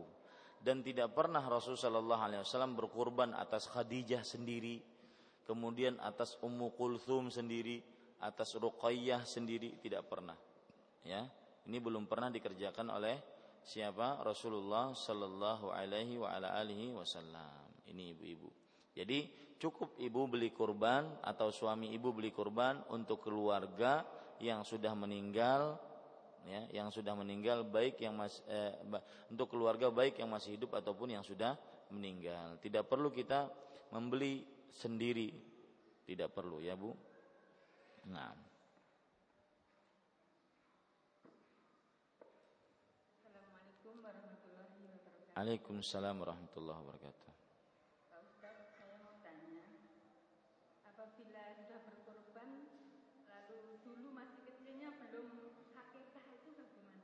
Ya. Kalau sekarang belum diakikahi dan eh, apa Fan, mohon maaf, eh, lagi kecil belum diakikahi, maka apakah sekarang kita berkurban atau akikah dulu? Maka jawabannya tentunya kalau belum diakikahi, menurut ulama-ulama salafus saleh diantaranya Al Hasan Al Basri, kemudian yang lain-lainnya, diperbolehkan seseorang untuk mengakikahi dirinya setelah dia dewasa, meskipun ini belum ada dalil dari Rasul sallallahu alaihi wasallam. Tetapi ini kebiasaan ulama e, tabi'i yang mereka itu me, mengakikahi dirinya jika belum diakikahi oleh kedua orang tuanya di masa kecil. Maka tidak mengapa. Saya katakan tidak mengapa, ya. Kemudian ibu-ibu, saudari-saudari yang dimuliakan oleh Allah, apabila ada seseorang yang dia dihadapkan kepada dua pilihan, apakah dia berkurban atau dia mencari e, berkurban atau dia berakikah, maka jawabannya ibu-ibu, saudari-saudari yang dimuliakan oleh Allah Subhanahu wa taala, dia berkurban, ya, dalam keadaan kalau seandainya sudah masuk waktu berkurban. Dia berkurban kalau sudah masuk waktu berkurban. Tetapi dan akikah dia kerjakan itu kapan dia mampu lagi setelah itu. Akikah dia kerjakan kapan dia mampu lagi setelah itu. Ya, ini ibu-ibu, saudari-saudari yang dimuliakan oleh Allah Subhanahu wa taala. Berarti sudah berkorban boleh akikah, silahkan, tidak mengapa, Bu. Tidak mengapa. Iya, Bu. Waalaikumsalam warahmatullahi. Ya, silahkan radio dikirim pertanyaannya lewat Skype. Belum masuk ke saya ini. Silakan ibu-ibu jika ada yang ingin bertanya yang lain.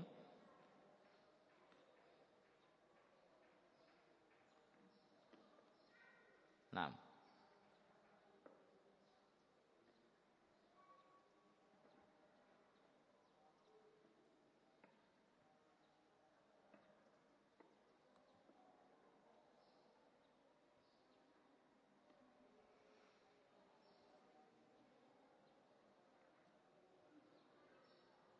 Silahkan, masih ada waktu. Assalamualaikum warahmatullahi wabarakatuh. Waalaikumsalam warahmatullahi wabarakatuh. Bagaimana hukumnya apabila suami istri masing-masing kerja, tapi beli kurbannya patungan? Hmm. Untuk kurban untuk keluarga satu kambing. Iya. istri patungan karena masing-masing kerja. Iya. Lebih baik begini Bu, kayak kasih solusi. Karena satu kambing itu duitnya dari satu orang, dan satu sapi itu duitnya dari tujuh orang, dan satu onta duitnya dari tujuh orang, dan ibu mampunya beli kambing, maka lebih baik begini. Entah suami ibu memberikan hadiah uang kepada ibu, kemudian nanti ibu membelikan kambing, dan ibu berkurban atas nama ibu dan seluruh keluarga, dan itu sudah termasuk suami dan anak-anak. Atau kebalikannya, ibu memberikan hadiah kepada suami uang, kemudian dengan begitu terkumpul uang untuk berkurban, ya.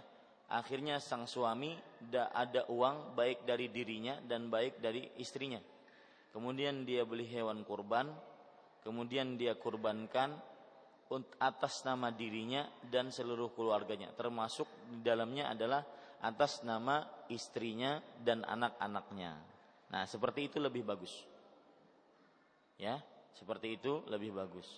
Yang lebih bagus lagi juga bisa dikerjakan juga adalah sang bapak, atau dalam hal ini sang suami, sang suami membeli hewan kurban, kambing, satu kambing, dia berkurban atas nama dirinya dan keluarganya. Lalu sang istri punya uang juga, beli juga satu kambing, dia berkurban atas nama dia dan seluruh keluarganya. Karena tentunya beda antara keluarga suami dengan keluarga istri. Ya, bapak, ibu, suami beda dengan bapak, ibu, istri. Kakak, kakek, kakek, nenek, istri beda dengan kakak, kakek, nenek, suami, dan semisalnya. Jadi itu solusinya ada dua, ya. Wallahu a'lam. Pertanyaan dari radio. Assalamualaikum waalaikumsalam warahmatullahi wabarakatuh. Saya mau bertanya, kalau kita misalkan kurban oleh waktu penyembelihan yang berkurban tadi menghadiri, mohon penjelasan. Kita harus belajar bahasa Indonesia yang bagus, ya. E, ma- ma- mungkin maksudnya adalah, apakah ketika kita berkurban kita harus menghadiri penyembelihan? Maka tidak mesti, ya, tidak mesti harus menghadiri penyembelihan. Kenapa? Karena kurban boleh diwakilkan. Rasulullah Shallallahu Alaihi Wasallam pernah mewakilkan kurbannya kepada Ali bin Abi Thalib radhiyallahu anhu. Wallahu a'lam. Pertanyaan kedua. Assalamualaikum waalaikumsalam warahmatullahi wabarakatuh. Ada tujuh orang berkurban, satu sapi, enam orang niat kurban, satu niat akikah. Apakah boleh? Dari Abu Haris Martapura. Maka jawabannya saya tidak tahu. Tidak tahu saya. Tidak tahu. Tidak tahu. Assalamualaikum waalaikumsalam warahmatullahi wabarakatuh. Apakah benar kita boleh mengamalkan apa yang tidak dicontohkan oleh Rasulullah Sallallahu Alaihi Wasallam, dan tidak ada larangan atas amalan tersebut? Soalnya ada yang membolehkan hal demikian berdasar dengan beberapa hal. Salah satunya seperti sholat setelah wudhu dua rakaat, yang mana itu dilakukan oleh sahabat Bilal. Rasul Sallallahu Alaihi Wasallam baru tahu amalan Bilal tersebut ketika beliau mendengar langkah di surga, dan langkah kaki itu kata malaikat adalah langkah kakinya Bilal. Dan Rasul ketika tahu Bilal mengamalkan amalan yang tidak ada contohnya, Rasulullah shallallahu alaihi wasallam tidak menasihatinya atau menegurnya karena dia melakukan amalan yang tidak dicontohkan. Sekarang permasalahannya begini, Bilal setelah mengamalkan tersebut kan diketahui oleh Rasulullah, kemudian disetujui oleh beliau, tidak dilarang oleh beliau. Lah Anda sekarang yang mengerjakan amalan yang belum ada contohnya, diketahui oleh Rasul tidak, kemudian disetujui oleh Rasul tidak. Ini permasalahan. Ini dalil-dalil, salah satu dalil yang membolehkan orang mengerjakan bid'ah hasanah, dan ini tidak benar. Kenapa? Karena Bilal ketika mengamalkan itu dapat petunjuk Rasulullah Sallallahu Alaihi Wasallam, akhirnya diberitahu dan Rasul Sallallahu Alaihi Wasallam menyetujuinya. Ini menunjukkan bahwasanya sunnah takririyah, yaitu hal yang disunahkan dan disetujui oleh Rasulullah sallallahu alaihi wasallam. Sekarang kita mengamalkan amalan yang baru yang belum ada contohnya dari Rasulullah. Siapa yang menyetujui kita? Siapa yang menyepakati amalan kita? Nah, seperti itu. Kemudian yang kedua, amalan baik manakah yang dianggap baik? Ya. Sekarang sebutkan amalan baik mana yang dianggap baik, yang boleh kita kerjakan dan belum dikerjakan oleh Rasulullah. Kalau saya katakan kepada ibu-ibu, "Bu, kayaknya kalau kita sebelum sholat tarawih adzan dulu bagus deh." Boleh nggak kita kerjakan? Di zaman Rasulullah sebelum sholat tarawih beliau tidak pernah adzan. Adzan kan bagus. Dan tidak ada larangan Rasulullah sallallahu alaihi wasallam melarang adzan sebelum sholat tarawih. Nah, ini menunjukkan bahwasanya kerancuan standarisasi dalam amal ibadah. Maka lebih baik mencontoh Rasulullah. Kenapa sih sulit-sulit kita untuk mencari ibadah yang belum dicontohkan oleh Rasulullah? Lawang yang dicontohkan oleh Rasulullah aja belum sempurna kita mengerjakannya. Ya, ini ibu-ibu, saudari-saudari yang dimuliakan oleh Allah. Wallahu alam. Pertanyaan keempat. Assalamualaikum waalaikumsalam warahmatullahi wabarakatuh. Saya berkurban dengan cara arisan tahun pertama saya kena giliran dengan enam orang yang lainnya. Kemudian diberikan dibelikan satu ekor sapi. Namun uang tersebut tidak habis karena dapat harga murah. Kemudian sisa uang tersebut digunakan untuk eh, digunakan lagi untuk tahun kedua. Tapi sudah orang lain yang berkurban. Apakah itu tidak diperbolehkan? Apakah itu tidak diperbolehkan?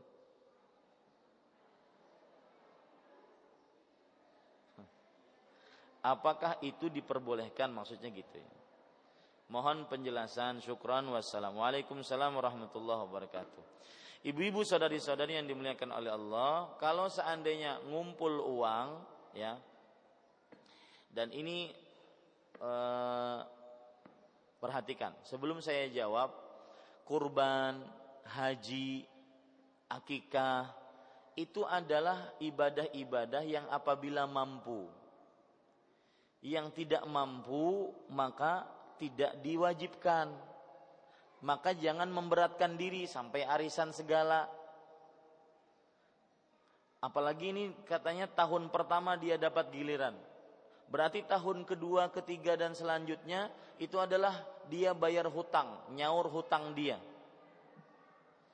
Berarti nyaur hutang itu, ya ibu-ibu, saudari-saudari yang dimuliakan oleh Allah, ya. Kalau dia mampu untuk bayar hutang, kalau tidak mampu bagaimana? Nah ini, makanya perhatikan baik-baik. La yukallifullahu nafsan illa wus'aha. Allah tidak membebani seseorang kecuali dengan kemampuannya. Yang tidak mampu berkurban jangan dipaksa. Sebagian ulama mengatakan boleh berhutang untuk berkurban, asalkan, ya, boleh berkurban eh, berhutang untuk berkurban asalkan ada eh, semacam prediksi seseorang bisa membayar hewan kurbannya, eh, bisa membayar hutangnya tadi. Adapun dia berhutang dan dia tidak mempunyai prediksi apa-apa tentang hutangnya, dia bayar pakai apa nantinya, yang penting hutang dulu deh, yang penting kurban dulu deh. Enggak, nah, ini tidak boleh berkurban. Karena yang namanya kurban itu bagi siapa yang mampu. Bukankah tadi Rasul sallallahu alaihi wasallam pernah bersabda, "Man wajada sa'atan walam yudhahi fala yaqrabanna musallana." Barang siapa yang mempunyai keluasan rezeki, yang luas rezeki saja, yang tidak luas jangan dipaksakan sampai ngutang-ngutang. Nah, ini ini nasihat saya. Adapun kalau sudah terjadi seperti ini bagaimana? Tidak mengapa. Ya, uang yang dikumpulkan tadi sisanya dihadiahkan kepada yang lainnya. Ya, wallahu alam. Silakan ibu-ibu. Yang di sini silakan.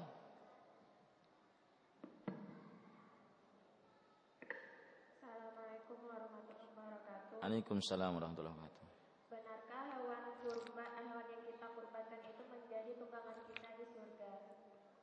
Iya. Saya tidak tahu ada dalil yang menunjukkan akan hal itu. Saya tidak tahu ada dalil yang menunjukkan akan hal itu. Keutamaan hewa, keutamaan berkurban yang saya tahu ada dua. Yang pertama, mencontoh kebiasaan para nabi, dari mulai Nabi Ibrahim sampai Nabi Muhammad sallallahu alaihi wasallam. Yang kedua, bahwasanya hewan kurban satu eh, bulu-bulu dari hewan kurban tersebut akan menjadi penghapus dosa. Akan menjadi penghapus dosa. Itu saja yang saya ketahui dari keutamaan berkurban. Selainnya saya tidak tahu. Wallahu a'lam. Waalaikumsalam warahmatullahi wabarakatuh. Minggu kemarin kan Ana tanya yang masalah satu sapi itu kan kata Ustaz enggak ada syariatnya gitu Ustaz. Satu sapi maksudnya? Ya. Depan istri, tahunan anak-anak, ya. Setelah itu diputar lagi kan suami lagi, karena tidak tahuan kan itu sudah terjadi, nah itu hukumnya jadinya kurbannya itu apa sedekah gitu aja Ustaz? Enggak, sah tetap Bu, cuma niatnya yang keliru, tetapi tetap sah dia, secara hukum syar'i, hukum fikih sah dia, ya. Cuma niatnya saja yang keliru, berarti yang ibu lakukan itu adalah, ya. Tahun ini untuk suami misalkan, berarti memang diniatkan hanya sebagai sebatas untuk suami saja. Jadi pahalanya tidak didapat oleh keluarga tersebut. Kenapa? Karena Rasul Shallallahu Alaihi Wasallam bersabda, Innamal a'malu binniyat. Sesungguhnya amalan itu sesuai dengan niatnya. Ini. Jadi kalau seandainya ibu niatkan untuk sekeluarga, ibu akan dapat niat eh, akan dapat pahalanya. Ya, akan dapat pahalanya. Adapun ibu tidak meniatkan, maka kalau eh, kambing ini tahun ini untuk si bapak, ya berarti si bapak saja yang mendapatkan pahalanya berkurban tersebut. Ya, tahun depan untuk si ibu, ya berarti si ibu saja yang mendapatkan pahala kurban tersebut, tidak untuk keluarganya. Innamal a'malu binniyat. Wallahu alam. Itu berarti Ustaz, misal ini kan udah tahu ini Ustaz. Mm-hmm. Terus artinya misalkan tahun depan kita berkorban atas nama bapaknya aja semua gitu, tahun depan atas nama bapaknya lagi gitu, enggak usah istri, anak gitu enggak usah. Enggak, begini tahun depan, tahun ini ya. Mm-hmm. Ibu berkorban nanti misalkan bapak suami beli kambing, kemudian nanti dipesan bapaknya, niatkan untuk bapak dan seluruh keluarga. Kalau tahun depan nama istri niatnya? Enggak perlu, tidak perlu. Uangnya dari siapa dulu? Dari suami. Nah, kalau uangnya dari suami sudah begitu saja, e, atas nama bapak dan seluruh keluarga, dan itu masuk istri dan anak-anaknya. Artinya setiap tahun itu atas nama bapaknya terus gitu. Kalau misalkan ada rezeki terus gitu. Iya, iya. Iya, tapi semua menca- tapi itu mencakup semua keluarga. Mencakup semua keluarga. Jadi hilangkan persepsi dari ibu bahwasanya kurban itu per kambing satu orang, itu maksudnya satu nama. Ya, tidak, satu kambing satu keluarga. Itu persepsi yang harus ada di kepala ibu sekarang. Satu kambing satu keluarga. Bukan berarti satu kambing atas nama bapak, bukan.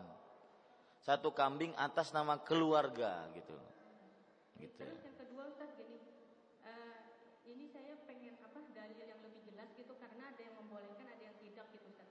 Masalah sholat id itu Ustaz, kan misalnya kita sholat id di lapangan itu Ustaz, sedangkan di lapangan itu uh, kadang ada acara untuk undang-undang artis yang pakai baju seksi gitu Ustaz, atau acara apa, tapi di situ digunakan juga untuk sholat idul id, itu dibolehkan, apa ada dalil yang lebih jelas gitu? Karena selama ini saya tanya yang ini membolehkan terus yang satunya enggak gitu Ustaz, jadi saya mohon yang apa ada dalil yang menjelaskan boleh apa tidaknya sholat id dilakukan di tempat lapangan yang di situ juga digunakan untuk mengundang artis, terus kadang remaja apa gitu, maksiat-maksiat ada di situ gitu Ustaz. Ya, paham saya. E, tidak ada dalil yang menunjukkan bahwasanya lapangan itu digunakan untuk maksiat kemudian tidak boleh digunakan untuk sholat Id, enggak ada. Ya, selama dia lapangan dan bisa digunakan untuk sholat Id karena bisa menampung orang yang banyak, maka silahkan sholat di situ. Adapun tadi malamnya digunakan untuk orang pacaran di situ, kan tidak ada dalil yang bahwasanya tidak boleh sholat di situ. Ya, wallah, terlalu berlebihan itu, terlalu berlebihan. Wallahu a'lam. Waalaikumsalam warahmatullahi wabarakatuh. Uh, Ustaz, saya ingin menanyakan perihal yang tadi ketika suami meniatkan berkurban untuk seluruh keluarganya. Hmm. Kalau seandainya kita sebagai istri meminta uh, beliau juga meniatkan untuk orang tua kita, dalam artian jatuhnya mertua suami, apakah itu kira-kira sampai Ustaz pahalanya? Iya. Perhatikan baik-baik. Uh, jangan terlalu diperinci ya. Karena nanti kalau diperinci akan terbatas. Lihat hadis Rasul sallallahu alaihi wasallam ketika beliau berkurban, Allahumma hadza anni wa an ahli baiti. Lihat. Ini adalah kurban atas namaku dan atas keluargaku. Ya sudah cukup itu. Ya, keluarga keluarga yang berkurban tersebut. Dan itu juga termasuk daripada keluarga-keluarga yang termasuk ada hubungan perka, e, pertalian darah atau perkawinan. Bukankah keluarga itu tercipta karena dua, pertalian darah dan perkawinan? Dan semoga bisa masuk. Ya, mudah-mudahan semoga bisa masuk. Saya ingin menjawab tadi tentang keutamaan berkurban. Ada hadis yang diriwayatkan oleh Imam Tirmidzi, Imam Ibnu Majah, an Aisyah radhiyallahu anha qalat. Aisyah radhiyallahu anha bercerita, qala Rasulullah sallallahu alaihi wasallam, "Ma 'amila ibnu Adam yauman nahri ahabba ila Allah min ihraqid dam." Tidak ada yang dikerjakan oleh anak manusia pada hari Idul Adha yang lebih dicintai oleh Allah dibandingkan menyembelih hewan kurban. Wa innahu la yu'ta yaumal qiyamah biquruniha wa ash'ariha wa adlafiha wa inna ad-dama la yaqa'u min Allah bimakanin qabla an yaqa'a bil ard fatayyibu biha nafsan fatibu biha nafsan. Artinya, sesungguhnya hewan kurban tersebut akan datang pada hari kiamat dengan eh, tanduknya, bulunya, kulitnya, dan sesungguhnya darah yang eh, sesungguhnya darah benar-benar jatuh pada sebuah tempat karena Allah sebelum jatuh pada sebuah bumi. Maka perbaikilah ketika kalian berkurban hewan-hewan kalian. Artinya darah tersebut akan diterima oleh Allah Subhanahu wa taala sebelum jatuh ke bumi. Ini saja hadis yang menunjukkan tentang keutamaan berkurban, yaitu amalan yang paling dicintai oleh Allah pada hari Idul Adha. Yang kedua, bahwasanya dia akan membawa uh, hewan kurban tersebut membawa apa namanya sini tanduk, kemudian bulunya, kemudian kulitnya, dan darahnya akan diterima oleh Allah Subhanahu wa taala. Adapun yang lain-lain saya tidak mengetahui keutamaan berkurban dari yang lain-lainnya, wallahu alam.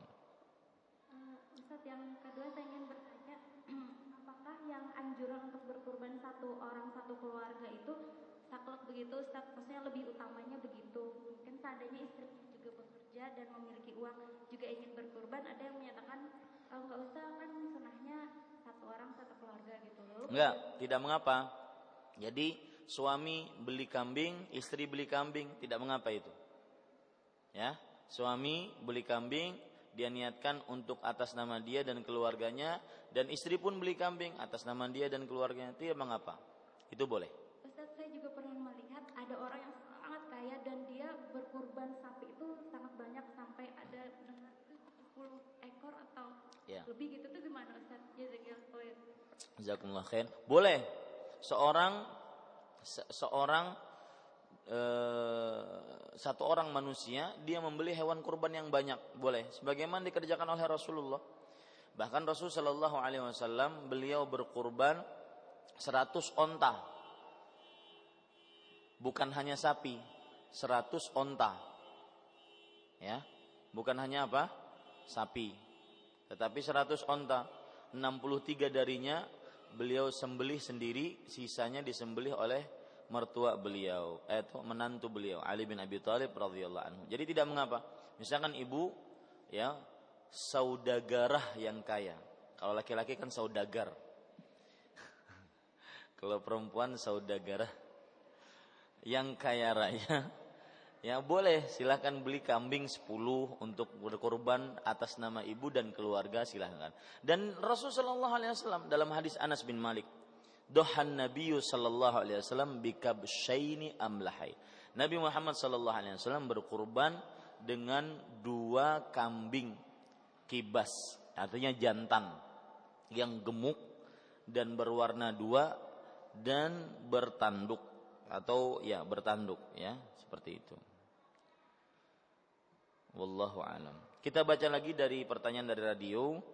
Apa beda kurban dengan dam? Bolehkah dam digabung dengan bayar dam haji? Jazakallahu khairan. Dam, perhatikan ini. Ini penting. Kita sekarang berbicara tentang haji, ya. E, orang Indonesia kebanyakan menunaikan ibadah haji dengan tata cara haji tamattu', yaitu mengerjakan umroh dahulu, kemudian setelah itu melepas pakaian dan bertahallul. Lalu berpakaian seperti biasa sampai datang waktu haji, yaitu tanggal delapan Zulhijjah. Kalau sudah, kalau sudah tanggal delapan Zulhijjah, maka berihram kembali dengan ihram haji. Kemudian mengerjakan seluruh aktivitas ibadah haji. Dari mulai pergi ke Mina, pergi ke Arafah untuk berwukuf, kemudian mabit di Muzdalifah, kemudian mengerjakan uh, jum, melempar jumroh pada hari Raya Idul Adha, kemudian tawaf ifadah. Kemudian mereka diwajibkan untuk menyembelih hadiyu. Hadiyu. Ya. Ini hewan hadiyu ini orang Indonesia menyebutnya dam. Padahal perbedaan antara hadiyu dengan dam, kalau hadiyu itu disembelih karena kesyukuran. Kenapa? Karena mengerjakan umroh dan haji dalam waktu yang berdekatan. Sedangkan dam itu identiknya dengan kesalahan. Meninggalkan sesuatu, meninggalkan yang wajib, melanggar larangan-larangan ihram. Nah itu bayar dam. Nah ini istilah yang uh, keliru di tengah masyarakat ya. Nah sekarang kalau begitu Ustaz, di sana ada istilah yang ketiga yaitu udhiyah atau kurban. Orang yang berhaji boleh tidak dia menggabung hewan hadiyunya tadi dengan kurban? Maka jawabannya tidak boleh. Karena hewan hadiyu untuk ibadah tersendiri. Hewan kurban untuk ibadah tersendiri. Hewan hadiyu untuk manasik haji tamattu'. Kalau hewan kurban untuk ibadah berkurban pada hari Idul Adha dan hari-hari tasyrik. Nah begitu. Adapun dam adalah hewan yang disembeli karena melakukan kesalahan. Dan haji tamattu, ingat ibu-ibu, haji tamattu tidak melakukan kesalahan. Ini kaum muslim yang juga di, yang di luar sana mendengarkan radio, ya, haji tamattu itu tidak melakukan kesalahan. Orang haji tamattu itu dia umroh dulu kemudian pakai baju biasa. Itu bukan kesalahan. Karena memang sistem haji tamattu seperti itu. Umroh dulu baru bertahalul boleh pakai baju biasa. Itu bukan kesalahan. Ya, dia tahallul dulu ya, bertamattu ber, apa namanya? Me, berleha-leha, nanti pas waktu musim haji baru dia berihram lagi. Jadi ingat, haji tamattu itu bukan kesalahan. Dan ini banyak sekali diambil manfaat oleh pangdam-pangdam. Panglima-panglima dam. Ya, yang tidak mau menolong jamaah haji. Bukannya jamaah haji ditolong, bukannya menggunakan uh, prinsip khidmatul hujjaji syarafun lana. berbakti kepada jamaah haji itu adalah kemuliaan bagi kami. Ini malah diperas. Kata mereka, haji tamatu itu melakukan kesalahan, jadi harus bayar dam. Ini tidak benar. Ya, haji tamatu itu tidak ada melakukan kesalahan. Ya, yang ada dia menyembelih hewan hadiu dan itu bentuk kesyukuran. Kenapa syukur? Karena ya, bisa melaksanakan umroh dan haji secara berdekatan di waktu yang dekat. Karena dua-duanya ibadah yang berat, makanya harus disyukuri. Makanya menyembelih hewan hadiu. Dan hewan hadiu ini, kalau ada orang ingin bertanya lagi, boleh nggak digabung dengan niat berkurban? Tidak bisa, karena hadiu tersendiri, kurban tersendiri. Berarti kalau ingin berkurban juga bagaimana Ustaz? Berarti sembelih dua kambing. Yang satu hewan berkurban, yang satu hewan had, hadiu. Ustaz, kita kan di Arab Saudi, kita ingin berkurban di kampung kita. Boleh, silahkan. Ya, yang satu hewan hadiu kita sembelih di Mekah, yang satu hewan kurbannya kita sembelih di Tanjung. Boleh. Nah, seperti itu. Ya, bisa dipahami ya. Jadi jangan terkecoh ya para jamaah haji ini. Ya. Ini wallahu alam. enam. Yang keenam, bolehkah kita memakan daging kurban yang mana dagingnya dicampur dari semua peserta daging kurban? Jadi kita tidak memakan jelas dari daging sembelihan kita atau seluruh bagian daging peserta kurban dicampur sa- semua sama panitia kurban, tidak mengapa. Ya, memakan daging kurban itu disunahkan. Kalau tercampur dengan daging yang lain tidak mengapa. Wallahu alam. Yang ketujuh, assalamualaikum waalaikumsalam warahmatullah. Bolehkah kita, kalau kita berinfak niatnya untuk diri sendiri dan pahalanya untuk keluarga yang masih hidup dan sudah meninggal? Maka jawabannya ya, kalau seseorang bersedekah, maka dia boleh untuk bersedekah untuk orang tuanya misalkan yang sudah meninggal. Sebagaimana dalam beberapa hadis sahih riwayat Bukhari, bahwasanya ada seorang sahabat yang meninggal ibunya, kemudian sahabat ini berkata kepada Rasul sallallahu alaihi wasallam, "Inna ummi matat wa adhunnuha law takallamat tasaddaqat." Sesungguhnya ibuku meninggal dan aku mengira kalau ibuku berbicara maka dia akan bersedekah. "Afa atasaddaqu anha?" Apakah aku bersedekah atasnya? Maka kata Rasul sallallahu alaihi wasallam, "Na'am, tasaddaqi an, tasaddaq anha." Iya, silahkan bersedekah atasnya. Jadi diperbolehkan bersedekah atas orang yang sudah meninggal. Wallahu alam. Silahkan ibu-ibu di sini. Masih ada waktu. Assalamualaikum warahmatullahi wabarakatuh. Waalaikumsalam warahmatullahi wabarakatuh.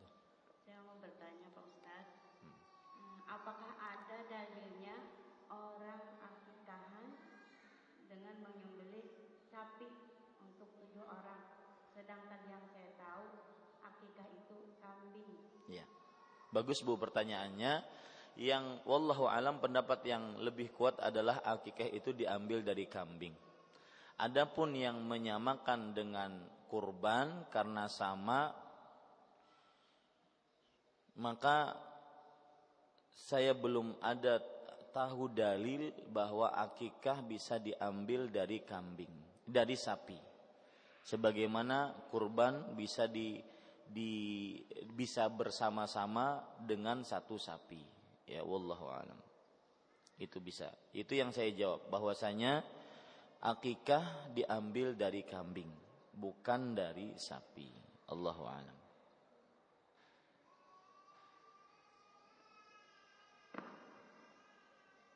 Nah, yang lain Ibu silakan.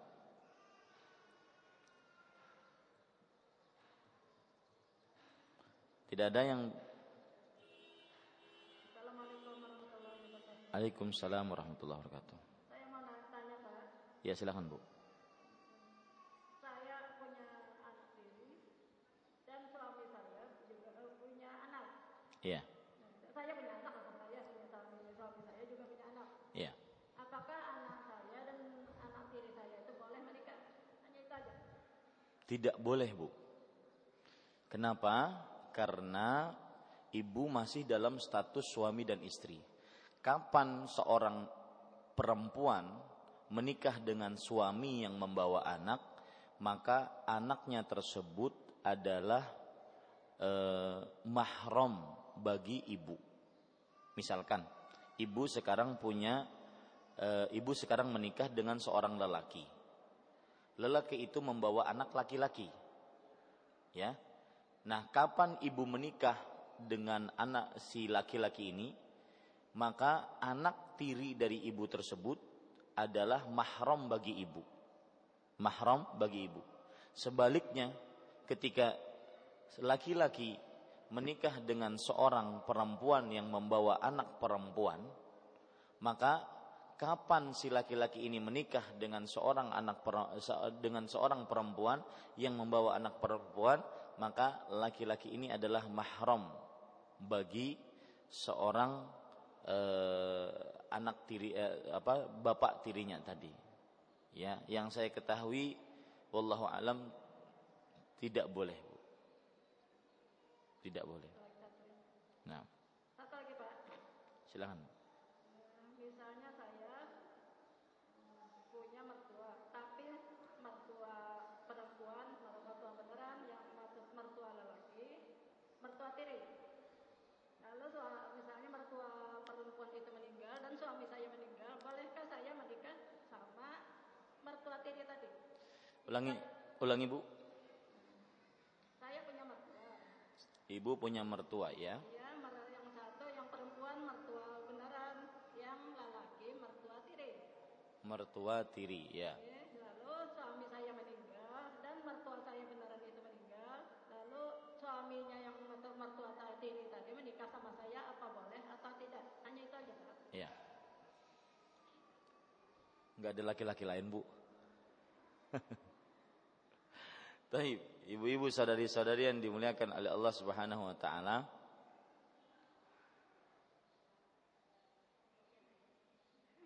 di sana ada mahram yang disebut dengan mahram ilal abad, mahram yang abadi. Dan di sana ada mahram yang tidak abadi. Artinya mahram abadi ini tidak boleh dinikahi sama sekali, meskipun di dalam prosesnya meninggal atau tidak meninggal, sebab satu meninggal, sebab yang lain meninggal, pokoknya tidak boleh sama sekali. Di antaranya itu mertua dengan menantu, itu tidak boleh sama sekali dinikahi. Kalau terjadi perceraian kah, kalau terjadi kematian kah, tidak boleh sama sekali. Ini mahram ilal abad, mahram yang abadi. Nah, ini adalah, ya, dengarkan Bu, dengarkan. Ibu dengarkan. Ibu dengarkan.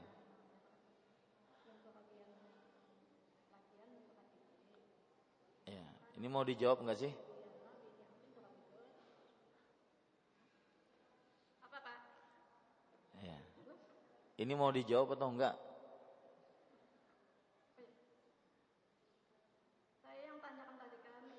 Iya, ibu dengar, makanya ibu ngomong sendiri masalahnya.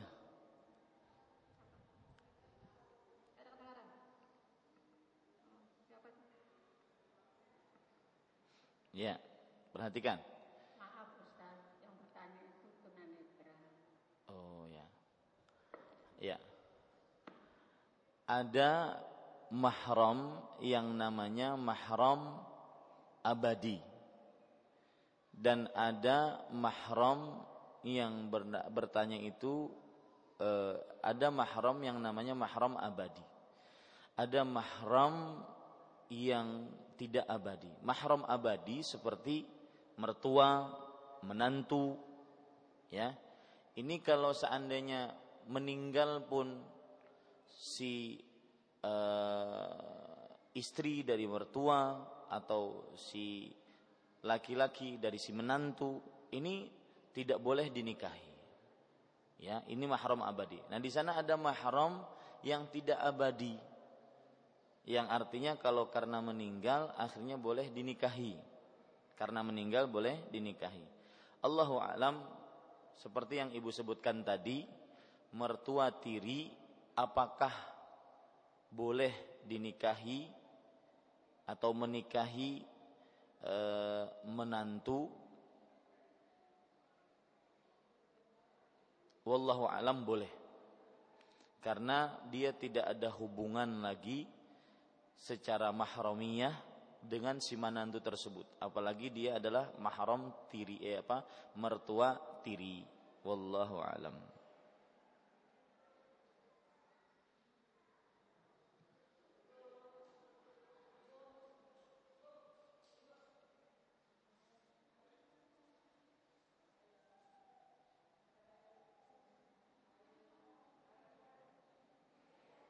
Ya.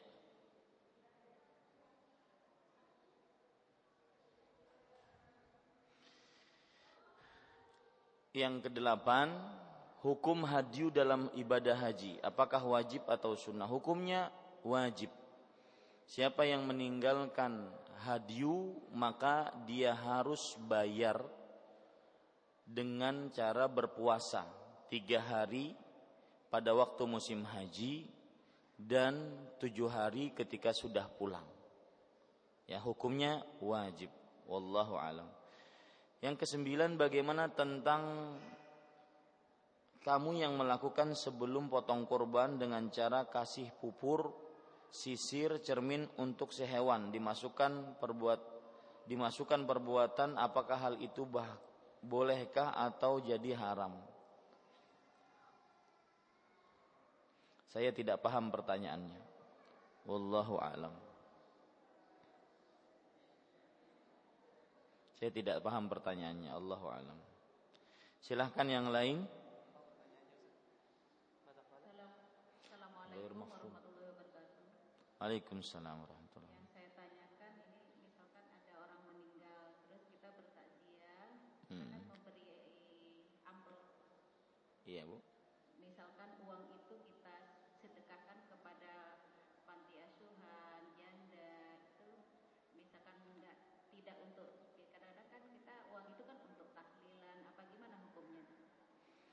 kita bertakziah.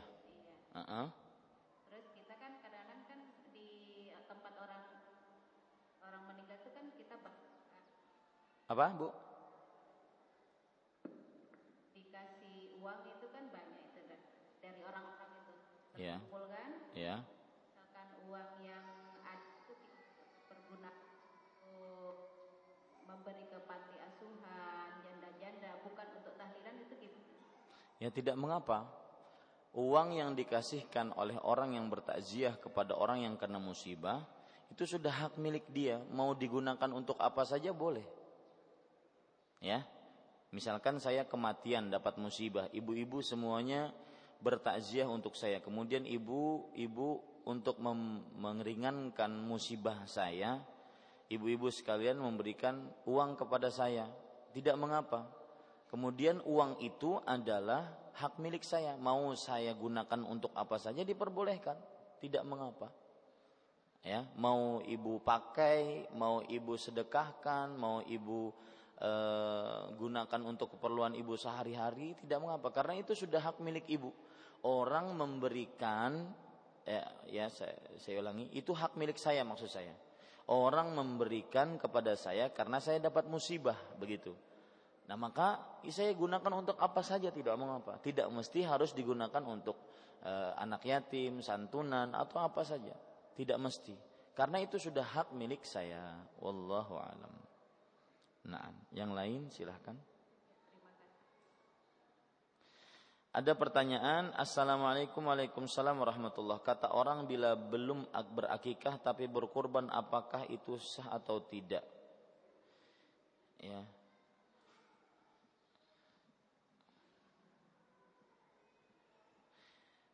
Ibu coba saya ajak berbahasa Indonesia yang benar dan baik ya. Assalamualaikum. Kata orang bila belum berakikah tapi belum tapi berkurban, apakah itu sah apa tidak? Paham nggak pertanyaannya? Ya kan? Jadi bukan salah saya kalau saya eh, apa namanya tidak terlalu paham pertanyaannya. Maksudnya mungkin kata orang bila belum berakikah tapi berkurban maka itu tidak sah. Ya. Ini para ikhwah sekalian. Maka jawabannya wallahu a'lam, bahwasanya tidak ada kaitan antara kurban dengan akikah. Tetapi lebih baik dia dahulukan akikah dulu kalau seandainya dia mampu, kemudian nanti dia pada waktunya berkurban. Wallahu alam. Cukup kiranya. Ada lagi ibu-ibu di sini?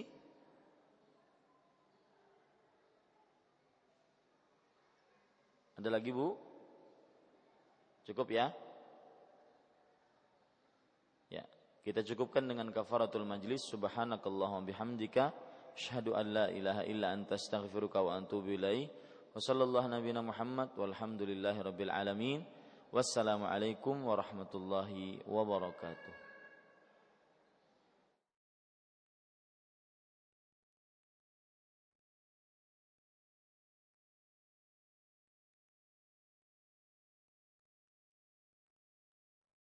بالله من الشيطان الرجيم.